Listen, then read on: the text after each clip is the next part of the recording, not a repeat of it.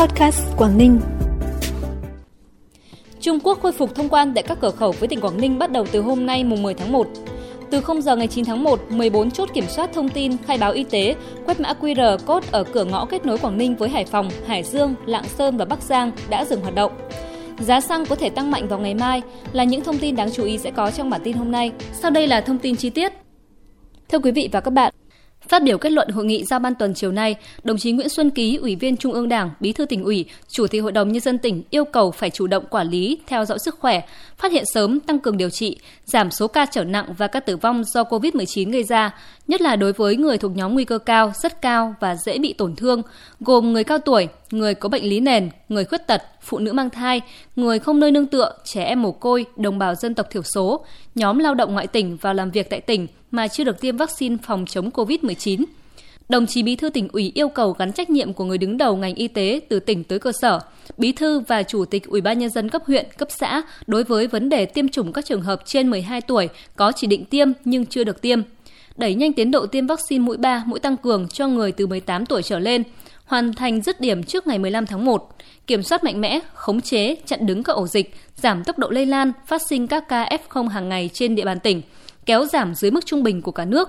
Tiếp tục củng cố nâng cao năng lực y tế, đặc biệt là y tế dự phòng, y tế cơ sở, đảm bảo các điều kiện cần thiết và năng lực tốt nhất đáp ứng yêu cầu phòng chống dịch COVID-19 và các nhiệm vụ khác theo quy định.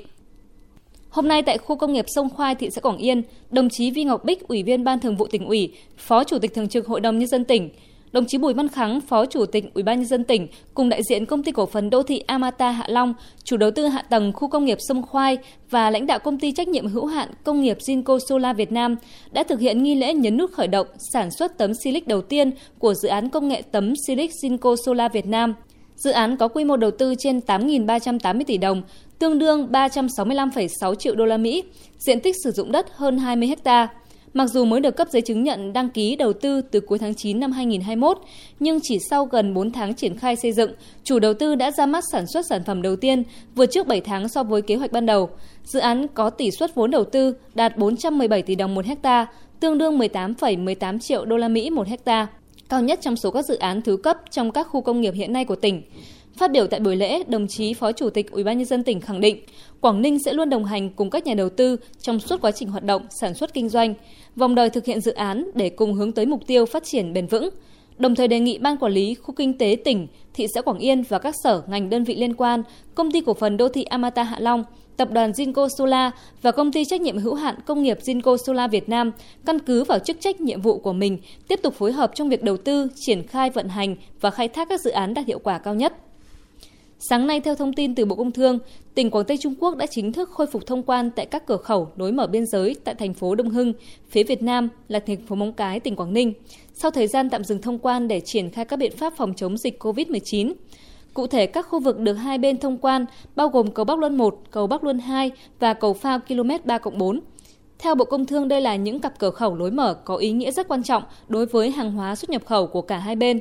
Sau khi Trung Quốc khôi phục thông quan, nước bạn sẽ ưu tiên xử lý hàng tồn động tại cửa khẩu, đặc biệt là nông sản và hàng đông lạnh. Do đó, một lần nữa, Bộ Công Thương khuyến nghị các địa phương, vùng trồng, doanh nghiệp, các thương lái, lái xe đường dài tăng cường áp dụng các biện pháp nhằm đảm bảo quy trình sản xuất, bao gói, vận chuyển hàng hóa là tuyệt đối an toàn theo đúng yêu cầu của công tác phòng chống dịch.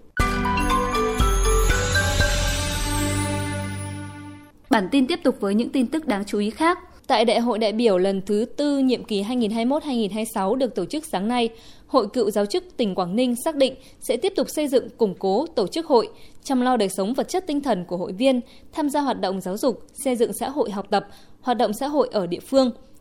Tiếp tục tổ chức tốt phong trào thi đua, xây dựng hội cựu giáo chức vững mạnh. Đại hội cũng bầu ra Ban chấp hành Hội cựu giáo chức tỉnh Quảng Ninh khóa 4, nhiệm kỳ 2021-2026, bầu ra Ban thường vụ và Ban kiểm tra hội – Nhân dịp này, Hội Cựu Giáo chức tỉnh Quảng Ninh đã được nhận cờ thi đua của Trung ương Hội Cựu Giáo chức Việt Nam. Nhiều tập thể cá nhân tích cực đóng góp cho công tác xây dựng, phát triển hội cũng được Trung ương Hội Cựu Giáo chức Việt Nam, Ủy ban Mặt trận Tổ quốc tỉnh, Hội Cựu Giáo chức tỉnh Quảng Ninh tuyên dương khen thưởng. 14 chốt kiểm soát thông tin khai báo y tế, quét mã QR code ở cửa ngõ kết nối Quảng Ninh với Hải Phòng, Hải Dương, Lạng Sơn và Bắc Giang đã dừng hoạt động từ 0 giờ ngày 9 tháng 1. Đây là nội dung vừa được Chủ tịch Ủy ban nhân dân tỉnh Quảng Ninh chỉ đạo tại văn bản mới ban hành. Việc kiểm soát khai báo y tế qua ứng dụng PC COVID cho người, phương tiện tại các chốt kiểm soát thông tin ra vào tỉnh sẽ chuyển về các địa phương, cấp phường xã, nơi tập trung đông người, cơ sở sản xuất kinh doanh, trên cơ sở đảm bảo điều kiện 100% người, phương tiện vào địa bàn tỉnh phải thực hiện khai báo y tế và phải được kiểm soát. Đối với các trang thiết bị cơ sở vật chất đã được lắp dựng tại các trạm khai báo y tế, điểm ra vào tỉnh, giao cho các địa phương thành phố Uông Bí, thị xã Quảng Yên, thị xã Đông Triều, thành phố Hạ Long, huyện Tiên Yên, Ba Chẽ chịu trách nhiệm quản lý và tự bảo quản. Đồng thời có phương án sẵn sàng khôi phục chuyển trạng thái hoạt động các thiết bị cơ sở vật chất ngay trong 24 giờ khi có tình huống dịch bệnh cấp thiết nảy sinh hoặc theo chỉ đạo của cấp có thẩm quyền. Chợ quê là tên gọi được đặt tên cho không gian du lịch rộng hàng nghìn mét vuông, được khai trương mới đưa vào hoạt động tại khu đô thị Phương Đông, huyện Vân Đồn. Với không gian rộng lớn, nhiều khu vực ở đây vừa là nơi vui chơi giải trí cho dân cư khu đô thị, vừa là điểm thu hút du khách tới tham quan trải nghiệm. Điều gây ấn tượng là nơi đây còn được trang trí công phu, tái hiện không gian chợ quê của những ngày xưa cũ với tiệm bách hóa tổng hợp, các món ăn cổ truyền và đặc biệt là một không khí chợ quê dịp Tết đang đến gần khiến du khách vô cùng thích thú. Chợ quê Vân Đồn hoạt động đặc biệt rôm rả, nhộn nhịp với nhiều chương trình văn nghệ đặc sắc vào dịp cuối tuần. Ngày mai 11 tháng 1 là đến ngày điều chỉnh giá xăng dầu theo chu kỳ tính toán mới của Liên Bộ Công Thương Tài chính, tức là 10 ngày điều chỉnh một lần, áp dụng từ ngày 2 tháng 1 năm 2022. Dữ liệu của Bộ Công Thương chưa cập nhật giá xăng dầu thế giới theo chu kỳ tính toán mới. Tuy nhiên, theo các doanh nghiệp đầu mối nhập khẩu, giá mặt hàng này đã tăng 5 đến 6% so với kỳ điều hành trước đó. Với sức ép của giá dầu thế giới, giá xăng thành phẩm nhập từ các thị trường Singapore cũng leo thang. Do đó kỳ này nếu không trích hoặc sử dụng quỹ bình ổn, giá xăng dầu có thể đồng loạt tăng từ 500 đến 700 đồng một lít. Để bình ổn giá dịp cận Tết Nguyên đán, nếu áp dụng phương án vừa sử dụng quỹ vừa tăng giá thì mức tăng sẽ chỉ quanh mức 300 đến 400 đồng một lít. Với việc ghi nhận thêm một ca nhiễm biến thể Omicron tại thành phố Hồ Chí Minh vào ngày 9 tháng 1, đến nay Việt Nam đã ghi nhận 31 ca mắc COVID-19 do biến thể Omicron, đều là các ca được cách ly ngay sau khi nhập cảnh tại Hà Nội, 1, Quảng Nam 14, thành phố Hồ Chí Minh 12, Hải Dương 1, Hải Phòng 1 và Thanh Hóa 2. Trước nguy cơ lây lan ca mắc nhiễm biến chủng này, Bộ Y tế cho biết tiếp tục chủ động bám sát diễn biến tình hình dịch do chủng mới Omicron gây ra, thường xuyên trao đổi với Tổ chức Y tế Thế giới để cập nhật thông tin kịp thời, chính xác về biến chủng này.